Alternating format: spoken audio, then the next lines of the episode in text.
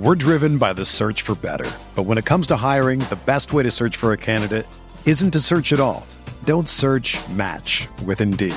Indeed is your matching and hiring platform with over 350 million global monthly visitors, according to Indeed data, and a matching engine that helps you find quality candidates fast. Ditch the busy work. Use Indeed for scheduling, screening, and messaging so you can connect with candidates faster. Leveraging over 140 million qualifications and preferences every day, Indeed's matching engine is constantly learning from your preferences, so the more you use Indeed, the better it gets.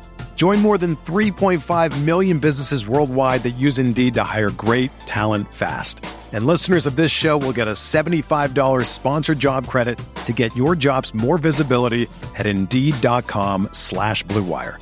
Just go to Indeed.com slash BlueWire right now and support our show by saying that you heard about Indeed on this podcast. That's Indeed.com slash BlueWire. Terms and conditions apply. Need to hire? You need Indeed. Hello, Lakers Nation. Sean Davis here for LakersNation.com, your home for everything Lakers. Oh man, we actually got a little bit of news to talk about today. Uh, please welcome you all in from YouTube, Facebook, and Twitter. Welcome. We'll take your questions and comments throughout tonight. Uh, also on the East Coast, happy birthday, Kobe, man. We love you, man, and we all dearly, dearly miss you. Joining me tonight, Matt, the optimist. Matt, we how you doing, man? We could surely use your optimism tonight. Oh, is it because of uh, the report about Kyrie Irving staying in Brooklyn or them wanting to keep him? Is that why? Uh, yeah, I feel like a lot of Lakers Twitter and social media is divided. Matt, you still seem rather confident. Um, I mean, we'll see. I mean, never say never. Um, I think it's funny that the report came from Shams, who's been very pro Kyrie staying in Brooklyn. So I'm not panicking quite yet. Uh, I did hear you at the top of the show, though. Do want to wish Kobe a happy birthday. Shout out my guy. Uh, reason why I have the uh, canvas behind me. So appreciate it. But yeah, I mean, as far as Kyrie Irving goes, man, I'm uh, I'm I'm not I'm not um I'm not panicking quite yet. We've still got a little bit of time till uh, training camp. When when does the panic button sound off in terms of okay, we're not getting Kyrie for you because you definitely seem more calm than the rest of Lakers uh, Twitter. Um, mm, I'd say like maybe a week out from pre uh, from uh, training camp, I'd start to maybe worry about a deal getting done. But um, I will say though that I I'm not. I'm okay. Let me let me pre- let me uh, preface this by saying I do want Kyrie Irving as much as the next Lakers fan does, but say it doesn't pan out and it doesn't happen, I don't think the Lakers are completely SOL. I do think that they can make trades to still improve the roster because I, I think you and I are kind of in the same boat where if we get a healthy LeBron and AD in the playoffs, we'll we'll happily take our chances then. Yeah, I agree there. So let's just start off there. So Shams just decides to write this great article on the Nets and Kevin Durant and some updates on that. He threw out some very strange teams to be a part of the Kevin Durant uh, trade saga. And then he has this little two sentence uh, blurb where he just decides to plop Ky- Kyrie Irving's name in there, uh, kind of out of place, if you ask me. And he basically says, hey, Brooklyn is anticipating uh, the returns of both Ben Simmons, Joe Harris, and Kyrie Irving. And there seems to be uh, positive talks on their end. Uh, Matt, what was your first initial reaction when you saw that report by Shams? Uh, regarding Kevin Durant? Well, more so that Kyrie Irving piece. Okay, so the Kyrie Irving piece, um, I, I, feel like Shams and other reporters have been kind of recycling the same articles now for a couple weeks. Uh, a lot of it pro Brooklyn, pro Kyrie staying. I, I, you know, that's fine. Um, there's not a lot of news to go around right now, so every report feels like a bombshell. But to me, this is kind of what we've been hearing for the past week or two now. So I, I mean, it doesn't move me too much. And and again, I think a lot of things are at play here. Let's say Kevin Durant ends up getting traded before uh, training camp starts, before even the season starts in general. I, I think that probably shifts the uh, the odds on Kyrie getting moved. But um, until that happens, I'm still gonna kind of I'm still maintaining my position this entire time. I still think it's pretty likely um, that they explore a deal between the two sides, but um, I, I, will say that I think it is time that we seriously start considering alternatives in, in the deal. I, I, think that the Lakers can't mess around here. I do think something needs to get done before the season begins, whether that's Kyrie or not. So, it, from that perspective, it's it's changed a little bit on my end, but I'm still not completely, I guess, sold that the door is completely shut. And that last point that you brought up that I think it is time the Lakers, you know, start to seriously consider other avenues because while it is, and I'm very excited and glad the Rob Pelinka's waited this out. If you continue waiting and wait too long, then you're gonna run out of time. You're gonna run out of waiting, and you're gonna enter this season with Russell Westbrook on the roster where you could have made a Pacers deal. The, the Jazz deal, I think, is so predicated on Donovan Mitchell getting moved, so I'll give him the benefit of the doubt there. But if Indiana's on the table and it becomes increasingly more likely that Kyrie Irving ends back up in Brooklyn, then I think you have to consider making that move instead of continuing to wait. Um, uh, let me. Can I throw you a um a hypothetical? Yeah. Let's um. Well, because you know how we had that report, I think it was a week or two ago now, that said the Lakers insist that they have other options outside of you know the ones that have been reported already. Yep. Um, I think a good point to bring up here is that the Lakers have always been linked to teams in two team deals. Never, not, not a lot of three team iterations where they get to facilitate. Not necessarily they're the primary initiators of that trade. Um, I don't know if you can catch on where I'm going yet, but I do think that Shams also reported that Donovan Mitchell and Utah trade. Mm-hmm. Um, in my mind, if the Lakers can get involved there as a third team to take back some unwanted salaries that New York probably doesn't want, um, and that Utah might not be interested either, I think the Lakers have an avenue there to improve the roster. Um, so my hypothetical is this: Let's say it's Donovan Mitchell to New York. We all know that part. Pieces go back to Utah, and salaries need to go out, right? Um, if I told you the Lakers could get rid of Russ along, and it only cost them a first, maybe a second, but in exchange, you get pieces like Evan Fournier, Bojan Bogdanovic, maybe Patrick Beverley, and you know some other salary filler. Would that be interesting to you? Uh, yeah, only because you give me up one pick. Um, Bojan Bogdanovic is a. I think I like these players as individual assets. Like Bogdanovic by himself, cool. Patrick Beverley by himself, cool. Evan Fournier even by himself, okay. But when you start to combine all these players, Bogdanovic is going on 34, Pat Bev is going on 35, I believe. I'm actually not sure how old Evan Fournier is, but um, sure. But uh, I'd still probably prefer the Indiana trade package over this one. Sure, but, that's fine. Yeah, I'm not too too opposed to it. Um. Okay, so then let's let's talk about Indiana real quick. So then, let's just assume Brook, uh, Brooklyn and Kyrie are out for the Lakers, right? Um, if your preference is the Indiana deal, uh, we obviously know the holdup is two first round picks, right? Um, what's your walking away point? Because I think the Lakers are fine to to do Turner and Hield. I think it's really going to come down to the protections they put on those two picks, particularly. So let's just assume the Lakers came to Indiana said, fine, two lottery protected firsts. Indiana fires back with, no, we want two unprotected first for both of these things, right? Um, what's your walking away point? One unprotected, and one pick swap. Wow. So you're you're gonna trade you're gonna swap one of the firsts with Indiana. Yeah. And then you'll give them an unprotected one. That, that that's as far as I'm budging. And that's probably like, okay, we've been negotiating for like five days now. Nothing's really moved. This is my final offer. Darvin Ham seems like he's confident they could get Russ to work to some degree. So here, either take this or we're going to be kindly on our way. See, my worry with the Indiana deal is that they can take this all the way till the trade deadline. I feel yeah. like if you're the Lakers, like like let's let me back up real quick. Indiana and the Lakers are on two different timelines here. I think a lot of Lakers fans are hoping for something to happen before training camp. I think that part of that's Westbrook, and I think part of that is everyone is, agrees that the roster currently constructed is not good enough for a title. So I think a lot of people in their mind say, you know what, let's we need to make a move now. That way we have our full roster, we know what we're going to the season with, and we have more time to gel together. And I, and I think that's a totally fair argument. But at what point are you are you not comfortable overpaying to have that luxury of having those players in before the season actually starts? Yeah, I think that's how what the Pacers could capitalize that off of. Because I think we could agree, Matt, that now compared to the deadline, the Lakers were somehow able to wait, they would have to give up less at the deadline. We agree on that, right? Sure. Yeah, I think so. Yeah. So Indiana, in terms of that department, they have all the leverage there. Um, on mentality, just a kind of common sentiment that's gone around on Lakers Twitter right now. Kyrie's still going to be a Laker this offseason or next year.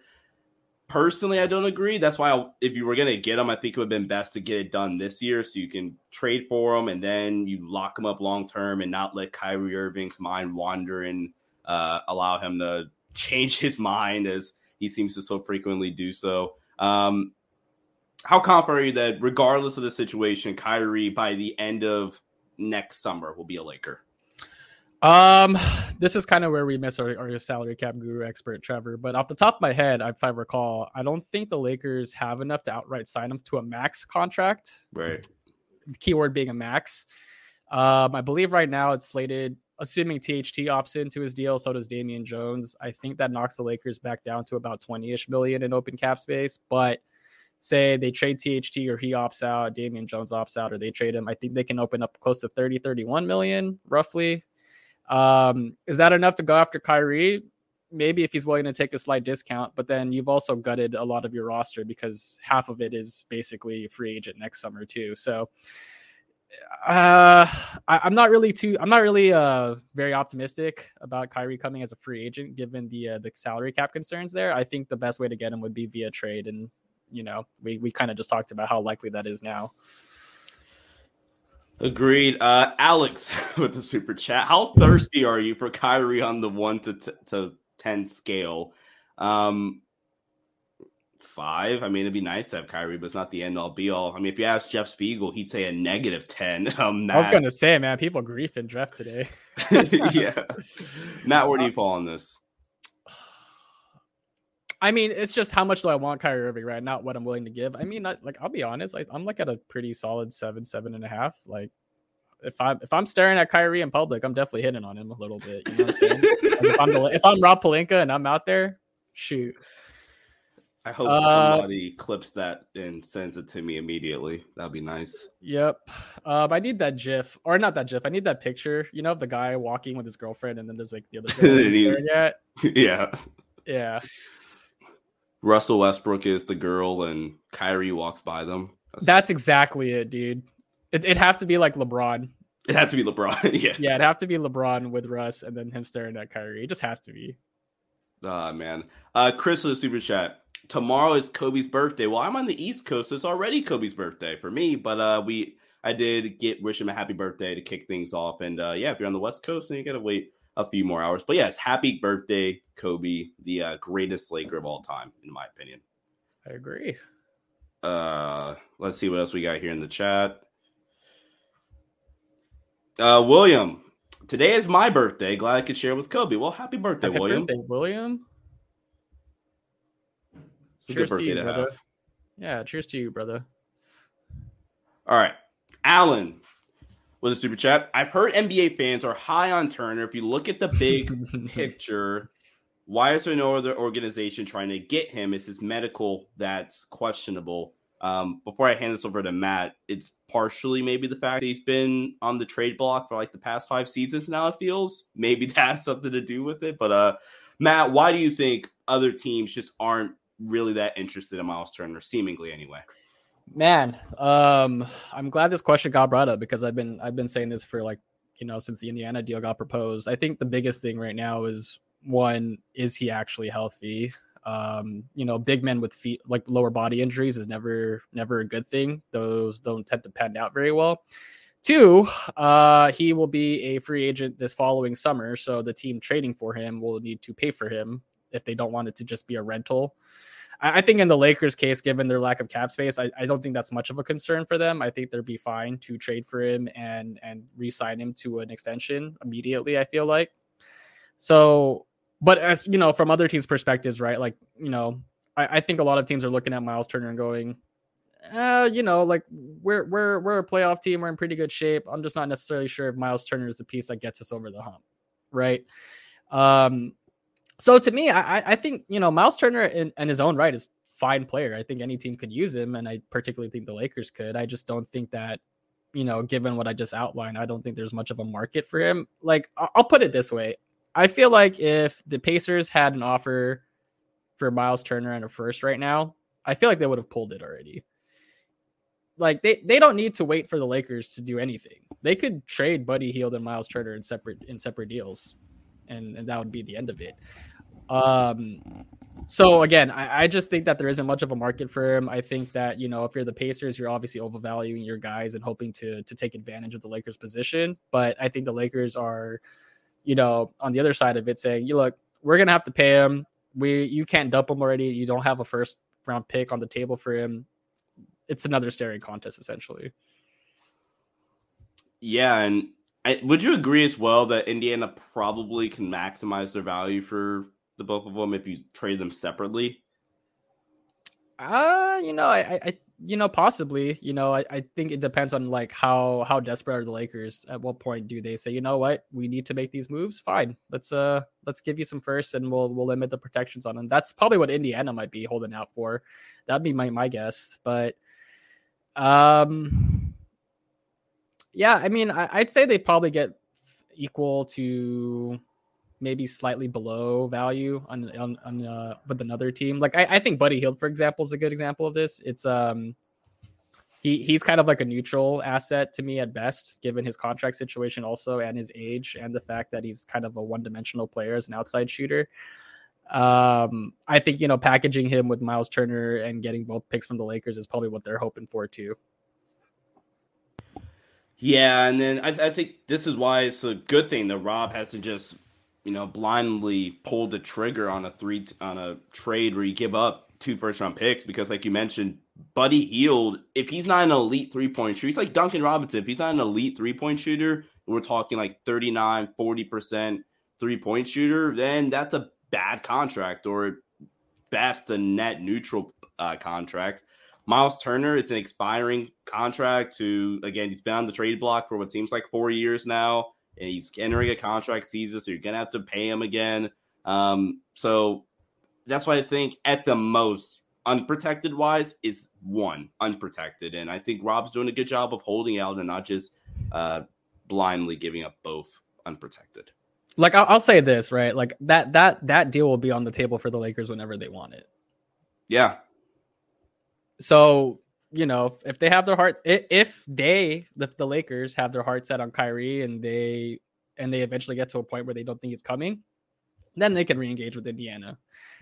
Um, I, I think most fans, you know, and and I and I, you know, guilty of it sometimes too. I just want them to make a move so we can stop talking about it and we can just start to focus on the season because I feel like the conversation hasn't really been about what the Lakers will look like on the floor because we don't know what the team looks like yet. I think everyone is assuming that there's going to be a move made, which I think they should be. But I, I you know, at some point, I do want to just talk about the team currently as it stands and like what to look for versus, you know, will this person come? Will they do this trade, etc. Yeah, so guys, stop being mad at us, I guess, because we haven't been able to talk about that. It's just hard to talk about what the team will look like and what we could see from them when you can very clearly see this is a very incomplete roster. Um, not only have they said that, but I think it's something you could very easily see. Uh, Baba with the super chat. Kyrie trade is not on the table right now because the Nets don't want to trade KD yet. We should move on and look at other options in Hield slash Turner, etc. Uh, sure. Yeah, I don't blame you. Uh, like what do you what do you think about all the KD stuff? Like, are are are people overthinking it? Are are teams just a little gun shy because of the injury, or or has KD fallen off in the eyes of some front offices? Because I, I feel like you know, for me, if I'm a team that's like in the playoff mix but not quite a contender yet, I'd be doing almost everything I could to get him. But that's just me. I don't think. I think we looked back and thought that Kevin Durant was doing himself favors uh, by some of the stuff that came out. He gave the Nets the ultimatum. The fact that Brooklyn hasn't backed down, I think, is making KD look worse and making teams kind of hesitant now. Like, hey, Brooklyn, they haven't backed down from what they won, and Kevin Durant's doing stuff like this. Yeah, no, I know he's a great player and all, but I want to be able to have control over my team still. I don't want it to be, I guess, given away to one player. Um, Kevin Durant's obviously an all world talent, but um, I think he's still viewed as a top five player in the eyes of NBA executives and coaches and things of that nature. But I feel like KD's master plan has actually worked against him. So, I mean, I guess kudos Joe Tsai and that front office for not backing down. Yeah, no, that's fair. I I mean, like, did you see the uh, packages that were getting offered for Kevin Durant? They're like high key, very insulting. yeah. What was uh, uh Memphis? They threw an offer, but they didn't include Jaren Jackson Jr. or Desmond Bane. Like, how you expect to get Kevin Durant? I think my favorite one was Atlanta offering DeAndre Hunter, John Collins, and a pick. It was like two picks, wasn't it? I like I don't understand, man. Like I I just don't like that's not even a serious offer, man. Like if I'm if I'm Sean Marks, like I'm I'm blocking your number, man. Like that's yeah. not even like a serious conversation to me. That's a DeVonta Smith dynasty league trade there. Um Hey, you know what's funny? I'm actually on the clock for a slow draft. Um, I'm in round 17, Sean. If you want to give me some live fantasy football advice. Uh my my brain is not in fantasy. I, I, probably should be though because my draft's coming up soon. But uh, wait, how many league? How many teams is it really quickly? Twelve. It's a startup dynasty league. Oh, okay. Oh, good luck. Yeah, Alex with Alex with the super chat. Conley, Beasley, LeBron, AD, and Thomas Bryant. How many wins? Uh, what was their over under, Matt? Like 44 and a half, something like that? I think it was 42 and a half last time I checked. Oh, 42 and a half. Does this hit that? I won't say how many wins, but does this hit that over with this as your starting five? um, the optimist in me wants to say yes. I mean, honestly, I feel like the Lakers currently constructed could hit 42 and a half, although I think it'd be very close. Um, I think this is a very marginal upgrade currently. Uh, yeah, I'd say yeah, barely though. You? I'd say okay. I'm gonna say 44 wins with this roster. Yeah, 44, 45 wins. I, I think they could hit it. Um, Alberto with the super chat. If you had to wine and dine Sean Marks in a dinner meeting about a Kyrie trade, what restaurant are you take him to? What a uh, great question. I'll send this to Matt. You know, Matt has the great the great taste, and uh, Matt is near LA, so you know he can take Sean Marks to the great dining options in Los Angeles and then uh, go pick up Kyrie from the airport shortly after, you know, it's a win win. Hmm. I mean, I feel like the common answer would be some sort of steakhouse like a Mastro's or something, or even a Fleming's. But I think my plan would be to to bar hop with Sean Marks, take him on a fun night, and then we'll have drunken tacos after. Um, not sponsored, but shout out Avenue 26 in Los Angeles. If you guys have been, you know what I'm talking about. Um, but yeah, I feel like you know I, I, would I would try to do it a little differently. I feel like business meetings in restaurants is very overplayed, so I, I try to show Mark a fun time. That's hilarious, and uh, yeah, no, Nobu Nobu also a solid option. I see it in the chat here. That's always a, that's a staple. I feel like. Uh, let's see, Avi B with a super chat. Forget forgot about Utah. Let's get Malik Beasley, Rudy Gay, and Bojan Bogdanovic. That'll equal 43 mil. I feel like that's more. I don't think that's accurate. Actually, I think that's almost right. Really? I'm gonna check. It's it's it's Bojan's deal that I'm not sure off, off the top of my head. Bojan's at 19 and a half. Something I know like Beasley's at oh yeah, that might be right around 43 because Beasley's at like 15 or 16. Yeah, that might be right. Yeah, I, I think that's actually, if not 43 exactly, it's like right next to it. Yeah, but um, anyway, this group of players, Utah offers you this. Are you interested in a package where you're getting Malik Beasley, uh, Rudy Gay, and Bojan Bogdanovic? I, I think a lot of these deals just come down to cost, right? Like, it, it like again, it, sorry, drink, bingo card, whatever. In a vacuum, I, like all these players and I like a lot of these deals for the Lakers. It's just a matter of what's the cost, right? Like a lot of people don't like Turner and Hield because it costs the Lakers two firsts. If you told a fan Turner and Hield will cost you one second round pick, everyone would be jumping over it. Same thing for like the Utah deal. Same thing for whatever. Um, so if if you're telling me the cost of the Indiana deal is the same as this deal, I'm probably leaning Indiana. But if you're telling me I can have this Utah package of Bojan, Gay, and Malik Beasley for a little cheaper, I'd probably go that route.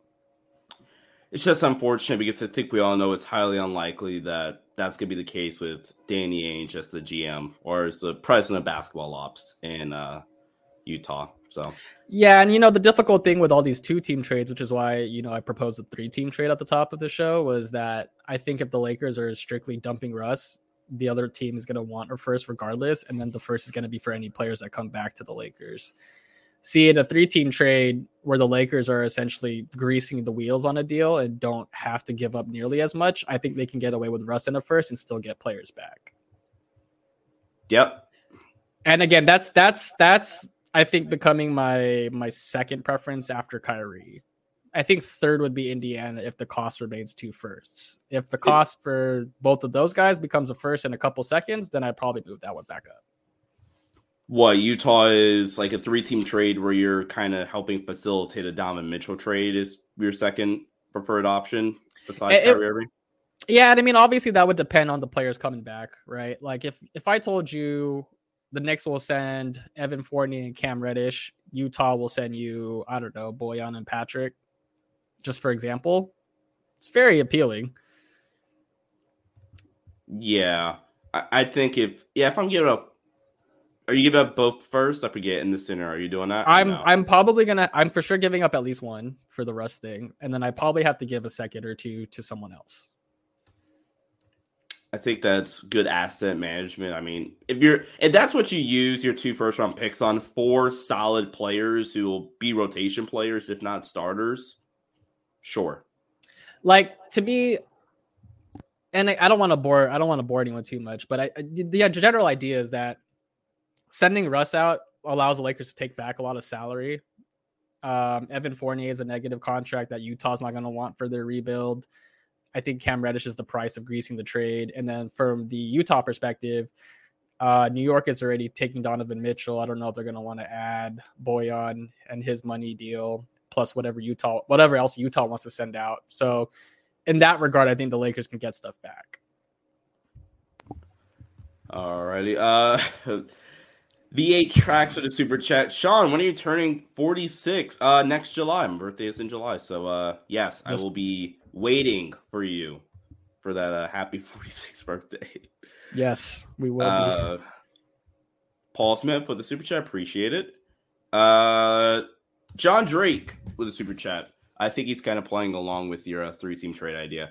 With nice. the Knicks, the Lakers, and the Jazz, the Lakers give up Russ, THT, Stanley, and two first to get back Mike Conley, Bogdanovic, Evan Fournier, and Malik Beasley and the Knicks get Mitchell.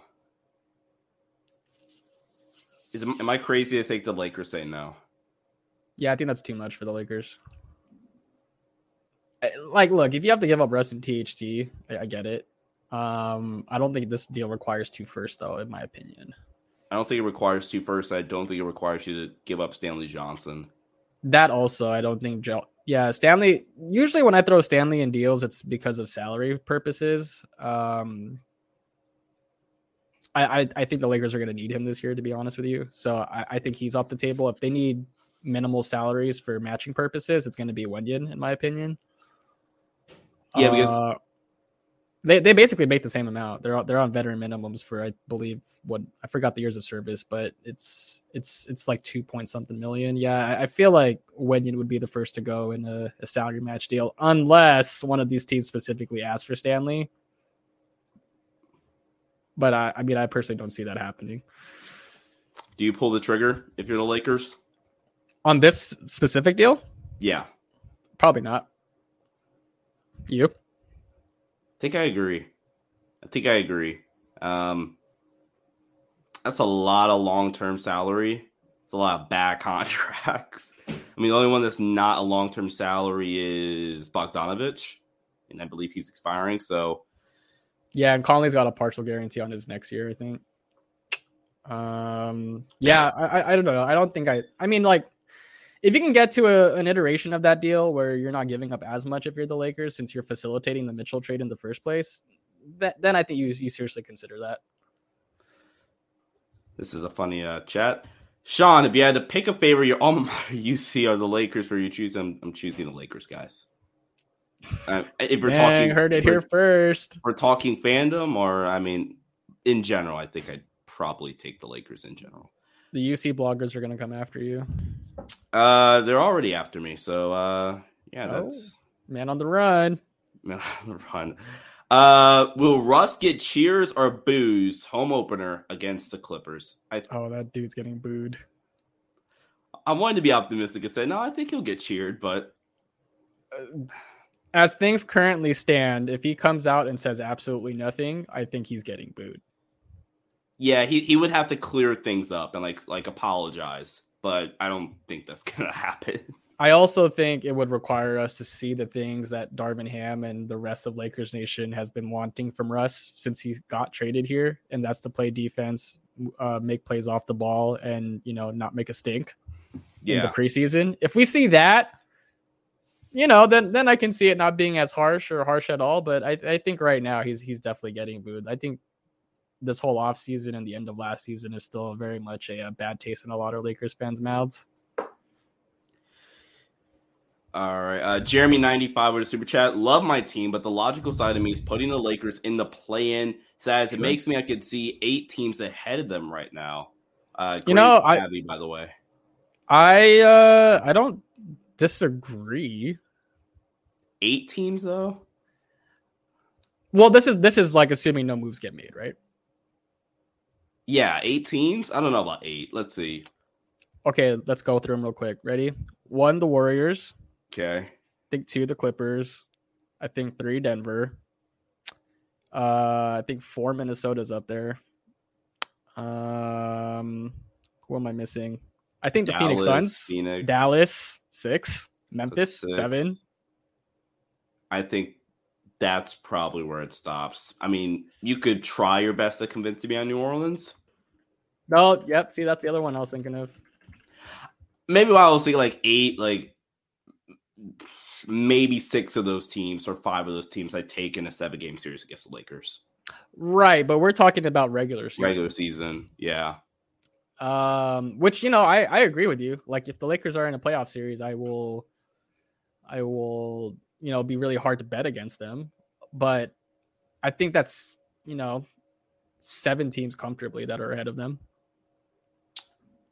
Yeah, with the what the upside being like a six seed, that's if like everything goes right for them and some injuries happen to some other teams or things of that nature. It's just bad seasons, like the Phoenix Suns. But uh, they brought the DeAndre Ayton back, so there goes my uh, hot take. So yeah, sorry, dude. That's a uh, rip to shreds, probably for my benefit. Um, yeah, I, I like. I, I, think it's really the Pelicans. Um, I've heard some arguments for Portland, but I'm not. I'm not buying them quite yet. But I think that's roughly the tier that the Lakers fall in, and that's play in tournament area. Yeah, and I like Portland heading into next year. I like Chauncey a lot. I thought he did a good job last year, but I think they have to show it. They made some good uh, acquisitions as well. Uh, Live Wire Pod uh, production. I don't know why I said pod. Recent rumors aside, a three team trade. LA gets Kyrie and Seth. Uh, Brooklyn gets Miles Turner. Buddy Hield. I've seen this kind of thrown around. Miles Turner and Buddy Hield in 2029 first rounder and a 2023 second rounder. And the Pacers get Russ THT and a first. We're driven by the search for better. But when it comes to hiring, the best way to search for a candidate isn't to search at all. Don't search match with Indeed. Indeed is your matching and hiring platform with over 350 million global monthly visitors, according to Indeed data, and a matching engine that helps you find quality candidates fast. Ditch the busy work. Use Indeed for scheduling, screening, and messaging so you can connect with candidates faster.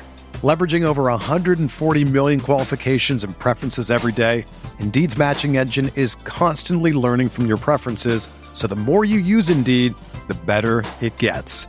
Join more than 3.5 million businesses worldwide that use Indeed to hire great talent fast. And listeners of this show will get a $75 sponsored job credit to get your jobs more visibility at Indeed.com slash BlueWire. Just go to Indeed.com slash BlueWire right now and support our show by saying that you heard about Indeed on this podcast.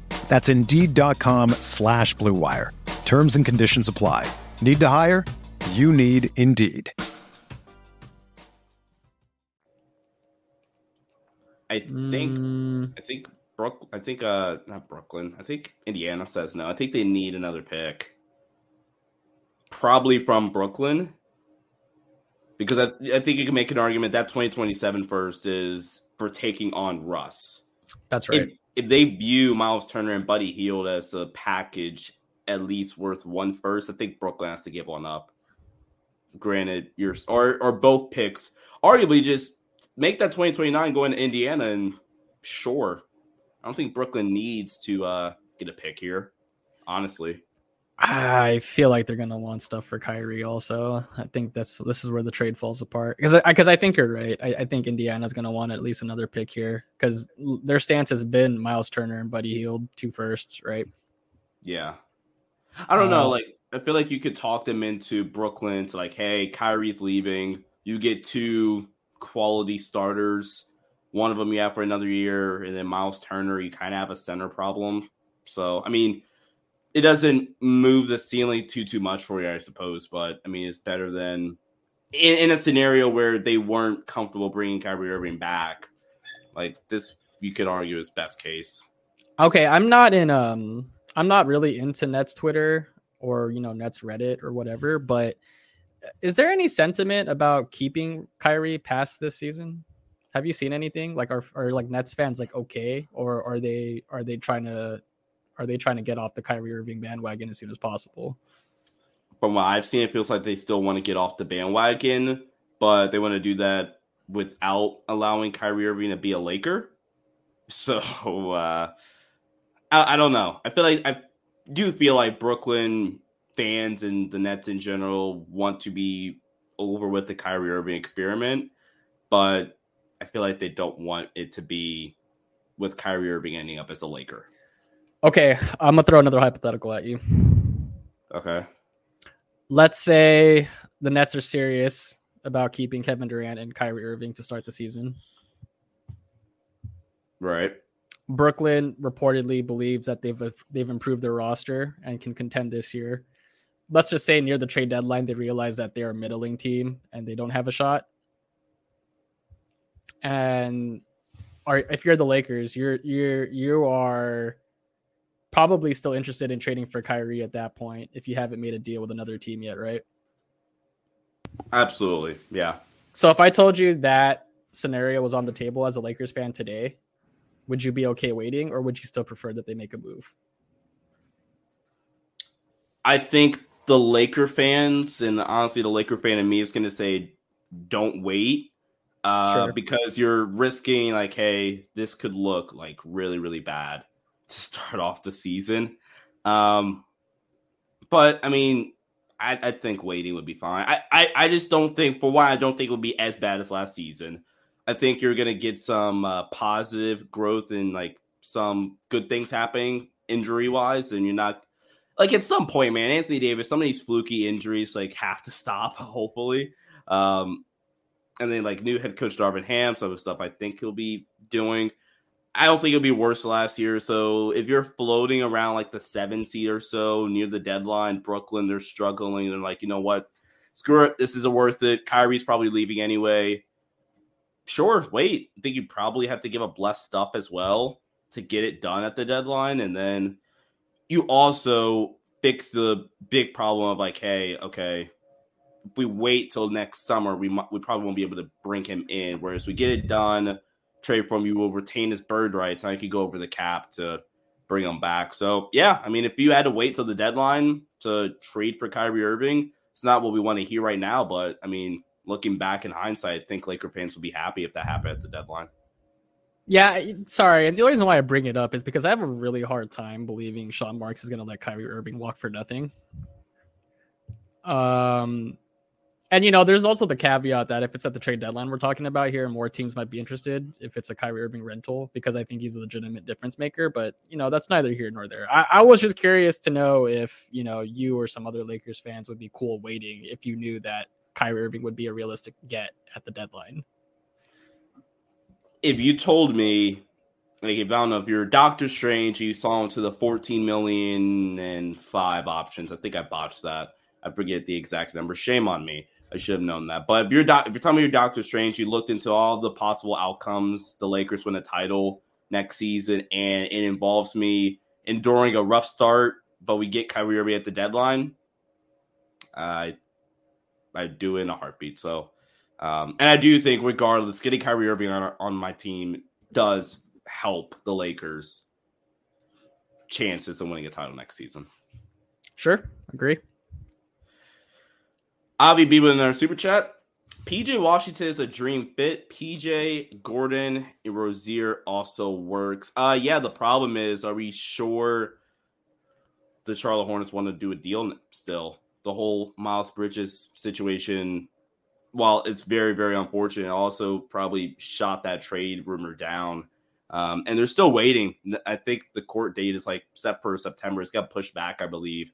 Um, so maybe maybe when they get more clarification on that situation, Charlotte could come back up. But I think that rumor is as good as gone. Matt, do you agree with that?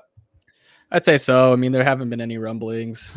Um, Charlotte doesn't seem really interested in that kind of deal right now. So uh, yeah, I'd probably put a lid on that one. But you know, if we hear reports that the Lakers are re-engaging because the options for you know outside of Kyrie Irving and stuff don't pan out, then yeah, maybe. But I, I think right now it's it's probably safe to assume that's not a thing right now. Alex F. If Kevin Durant retires at 34, will the Nets move Kyrie Irving? I don't think Kyrie's gonna. I don't think KD's gonna retire. But if he did, then literally, why are you keeping Kyrie Irving? That is correct. I uh, would put a lot of money that Kevin Durant does not retire right now. He has almost 200 million reasons not to retire but yeah, I mean, hypothetically speaking, if he retired for some reason, then yeah, I think Kyrie gets moved. There's no point for Brooklyn to uh, compete this year. To compete, yeah. And then also, I think Jovan Buha of the Athletic had brought this scenario up. It was on Twitter Spaces actually. See, Matt, you should start being in more spaces. You'll get gems like this because this has. I been... was in the spaces, so oh, you were? jokes oh. on you. Yeah, jokes on me. But he brought up how Brooklyn might actually have some incentive to, to be bad next season because right pick, pick swap. a pick swap. So yeah. Houston's going to be bad. So if you're bad too, I mean, worst case, you're probably getting a lottery pick still. So, and maybe you can kickstart your rebuild that way if you trust your scouting department that way. So, uh, yeah, I mean, that's an option as well. Uh, Paul Smith with a ten dollars super chat. Appreciate Thank it, you, brother. Uh, Miss Trevor, but you guys are doing a wonderful job. Been a Lakers fan all my life. If we don't get Kyrie, what's the best package out there besides Kyrie and Indiana? Russ got to go. Period. Well, first off, thanks for the wonderful super chat. And uh yeah, Mal, kick it to you. What's the best package not named Kyrie in Indiana? I feel like I'm throwing you a lob here because you brought it up a lot so far. yeah, I was about to say. Um so if you're if you're just tuning in, I, I, think the best uh, the best course of action for the Lakers here, if it's not Indiana, if it's not Brooklyn, is to be a three team is to be a third team in a Donovan Mitchell trade between New York and Utah. Um, I feel like the Lakers, if they're doing both these teams a favor by greasing the wheels, they can get useful pieces back without having to send out too much. Um, and to the last comment or to the last super chats point, I think Russ would be obviously in this deal as the salary going out to take back salaries. So um, some combination. Um, and I and let me just clarify and say I don't want Evan Fournier, but I think that that is the way for the Lakers to get stuff back with him. It's like the same concept of attaching draft picks to bad deals, right? Except in this case, I think the Lakers can finagle a young player like Cam Reddish, who I know a lot of people want for a long time. And then from Utah's perspective, they can get some uh, veterans on expirings that, you know, they've been trying to offload reportedly, like Bojan, like Patrick Beverley, so on and so forth. I, I think that is a pretty good avenue for the Lakers. Yeah, I mean, is even a two teamer with Utah, is that still probably your preferred option over New York, two team wise? Obviously, I know you would prefer a three team. I mean, it depends, right? Like Utah's got a lot of pieces in a vacuum that I like. Um, just how much does it cost to get them all is the thing. It's the same question with Indiana, right? Um, like if I told you the Lakers could have had T, uh, Hield and Turner for two firsts, or they get this package of I don't know Malik Beasley, Bojan, and Patrick Beverley. Um, are you picking Indiana? You're picking Indiana, right? Yeah. Like, is there any combination of the Utah players that we've discussed, or maybe not even mentioned yet, that you like more than the Indiana deal, or is it just Indiana strictly than Utah? Um, in terms of players. I like Clarkson, Bogdanovic gay, maybe. Oh, that's completely different. Okay.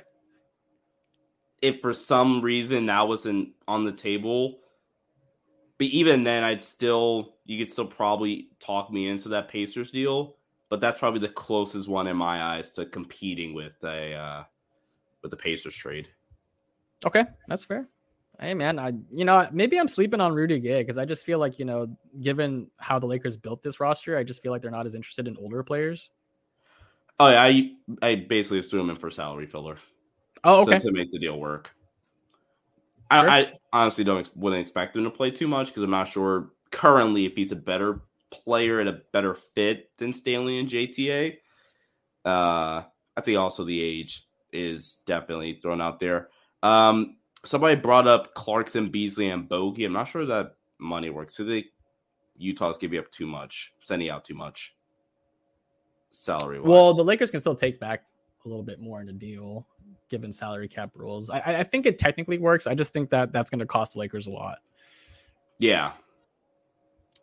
Uh, I'm seeing J Love, Jarred Vanderbilt. I think I don't think Utah's trading him personally, unless it's a very big overpay. Yeah, exactly. Um, yeah. Stop, Russ was your man last year.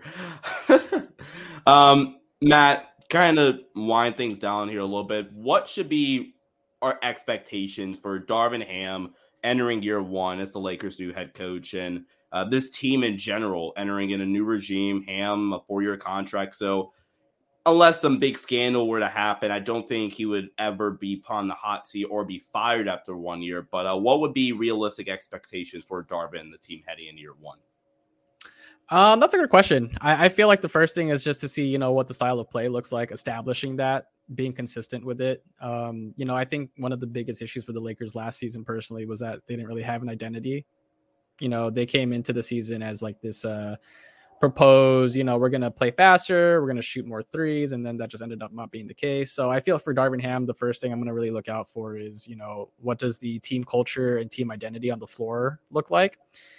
Um, and as far as expectations go, you know, I, am going to expect, you know, some bumps in the road to begin. You know, it's his first stint as a head coach. I think there's going to be a little bit of a learning curve, no matter, you know, how long you've been in the league for. But um, I, I kind of expect him to, you know, really build the program from the ground up. And I think, you know, over the course of the season, I think you'll see the Lakers become more comfortable and look more cohesive. Um, I'm thinking, you know, especially because if you look at the schedule for the Lakers, the first couple months is, is pretty rough. Um, that's usually not the best time when you have so many new pieces and a new head coach. So I'm not going to freak out too much if the Lakers are struggling out of the gate and they hover around 500. I, I think that's going to be, you know, it, it's going to be a little tough for Lakers fans to endure. But I think, you know, again, I think closer to midseason, we're looking at hopefully a better team and, you know, really gaining steam toward the end of the year. So it's a really long winded way of saying I think Darvin Ham and the Lakers are not going to be super great to start, but I think that with given some time and reps, I think they'll eventually become, you know, a team that we're hoping can compete deep in the playoffs. Yeah, I, I agree with most of what you said, Matt. The biggest thing I agree with is like just at the bare minimum, I think Darvin will accomplish this. Just getting the guys to lock in every single night and play hard consistently.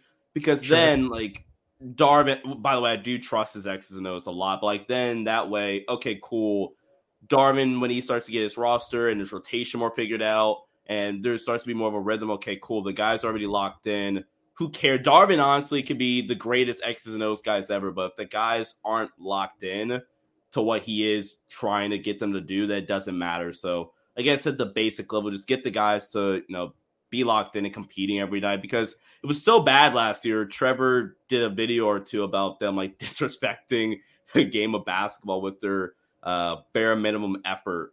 Um, kind of so, true. so, it, and it sounds so basic, but just getting the necessary effort every single night because you get that, and then let Darvin blossom into his own coach with his X's and O's and things of that nature. So, uh, and again, you have four years. He's under contract for four years. I think the Lakers are definitely seeing more of the end game with Darvin. Not saying they aren't trying to compete year one, but I think they do really believe in Darvin. And once he starts to get more of his guys in there, um, I think we'll see the results really show. I think so too. I mean, I'm I'm pretty high on Darvin, just like you are. I think he was everyone's consensus pick for head coach for for you know for a lot of reasons, and I, I, think we gravitate toward you know his presence, his his confidence as a leader, how he can control a room, you know, not just amongst players but with staff. But I'm, you know, this this is definitely your realm. But you know, from like the X's and O's things I've seen and breakdowns that I've seen, I'm I'm pretty high on what Darvin Ham can do and wants to do with this Lakers team. So you know, I, I think again they'll struggle a little bit, but I think there's some definitely optimism that they'll get better as the year progresses it's a miracle that all your walls in your room are still intact. I mean, did you have somebody come over and fix them like before you hopped on? It's a miracle. No, there's plenty of drywall around the house that's uh has just my shape in it. Uh sweet. Uh Alex, so this is a nice question. Uh if the roster stands pat, what is your nine man playoff rotation? I, I added a playoff because I think in the regular season it'll be a little bit more than nine players. Oof. I'm gonna let you crack this because I, I I'm I gotta think about it. Russ, Reaves, LeBron, AD. Okay, it's four. One of the centers in the playoffs. I don't think you will play both of them. I think let's just very, say Thomas Bryant. Let's just say Thomas Bryant. Yeah, I think it'd be very matchup dependent. In some series, it'll be Damian Jones, and others will be Thomas Bryant because AD is gonna play some five too. Um, Kendrick Nunn, Juan Toscano Anderson. Six? Is that six? Seven? Seven. Seven. Stanley Johnson, Lonnie Walker. I I think that's right. And I think Lonnie's in there simply because you paid him. So he's the one guy you're able to use your taxpayer level exception on. I mean, I, would hope that'd be the guy. I mean, granted, the guy you're paying ten million dollars is in, in, the rotation, but uh, yeah, I think that's the one I good with. Right yeah, now. I'm not. I don't think I can disagree with you. Um, I was trying to fit in Troy Brown, but I, I kind of look at him and Stanley almost interchangeably at this point. Yeah, um, I think um, it's whichever one's playing better, honestly. Yeah, I, I think that's exactly it. It's um, whoever is whoever's shooting the best. I think defensively, I am going to lean Stanley, but I think for the Lakers roster, particularly with AD, Russ, and LeBron still on it, I, I think they're going to need to maximize the spacing as much as possible. So, to me, the tiebreaker is whoever's hitting, you know, league average or above from from the three point line. Agreed. Uh, there was another one that I think I just ah, there we go. Armin with a super chat. I just joined with the Kyrie news. Do you hold on to the picks and wait till the deadline to see how Brooklyn does, or do you pull a Westbrook trade before camp? We literally just talked about this, but um, if Kyrie is on the table and like Brooklyn says, "Hey, we'll renegotiate, we'll maybe bring this back up at the deadline," I think personally especially since Darvin Ham again, I keep going back to this, but since Darvin seems confident, whether or not it's he really is confident or it's just coaches talk to the media.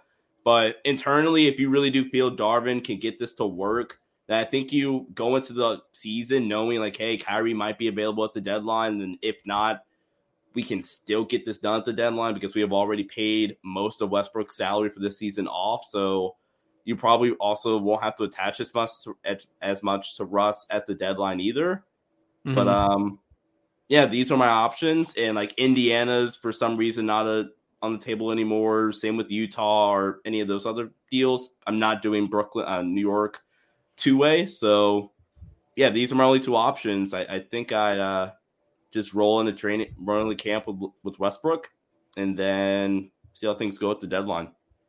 Yeah, I think for me, I'm not gonna panic Russ and panic trade Russ and an overpay in a deal I don't feel like I need to.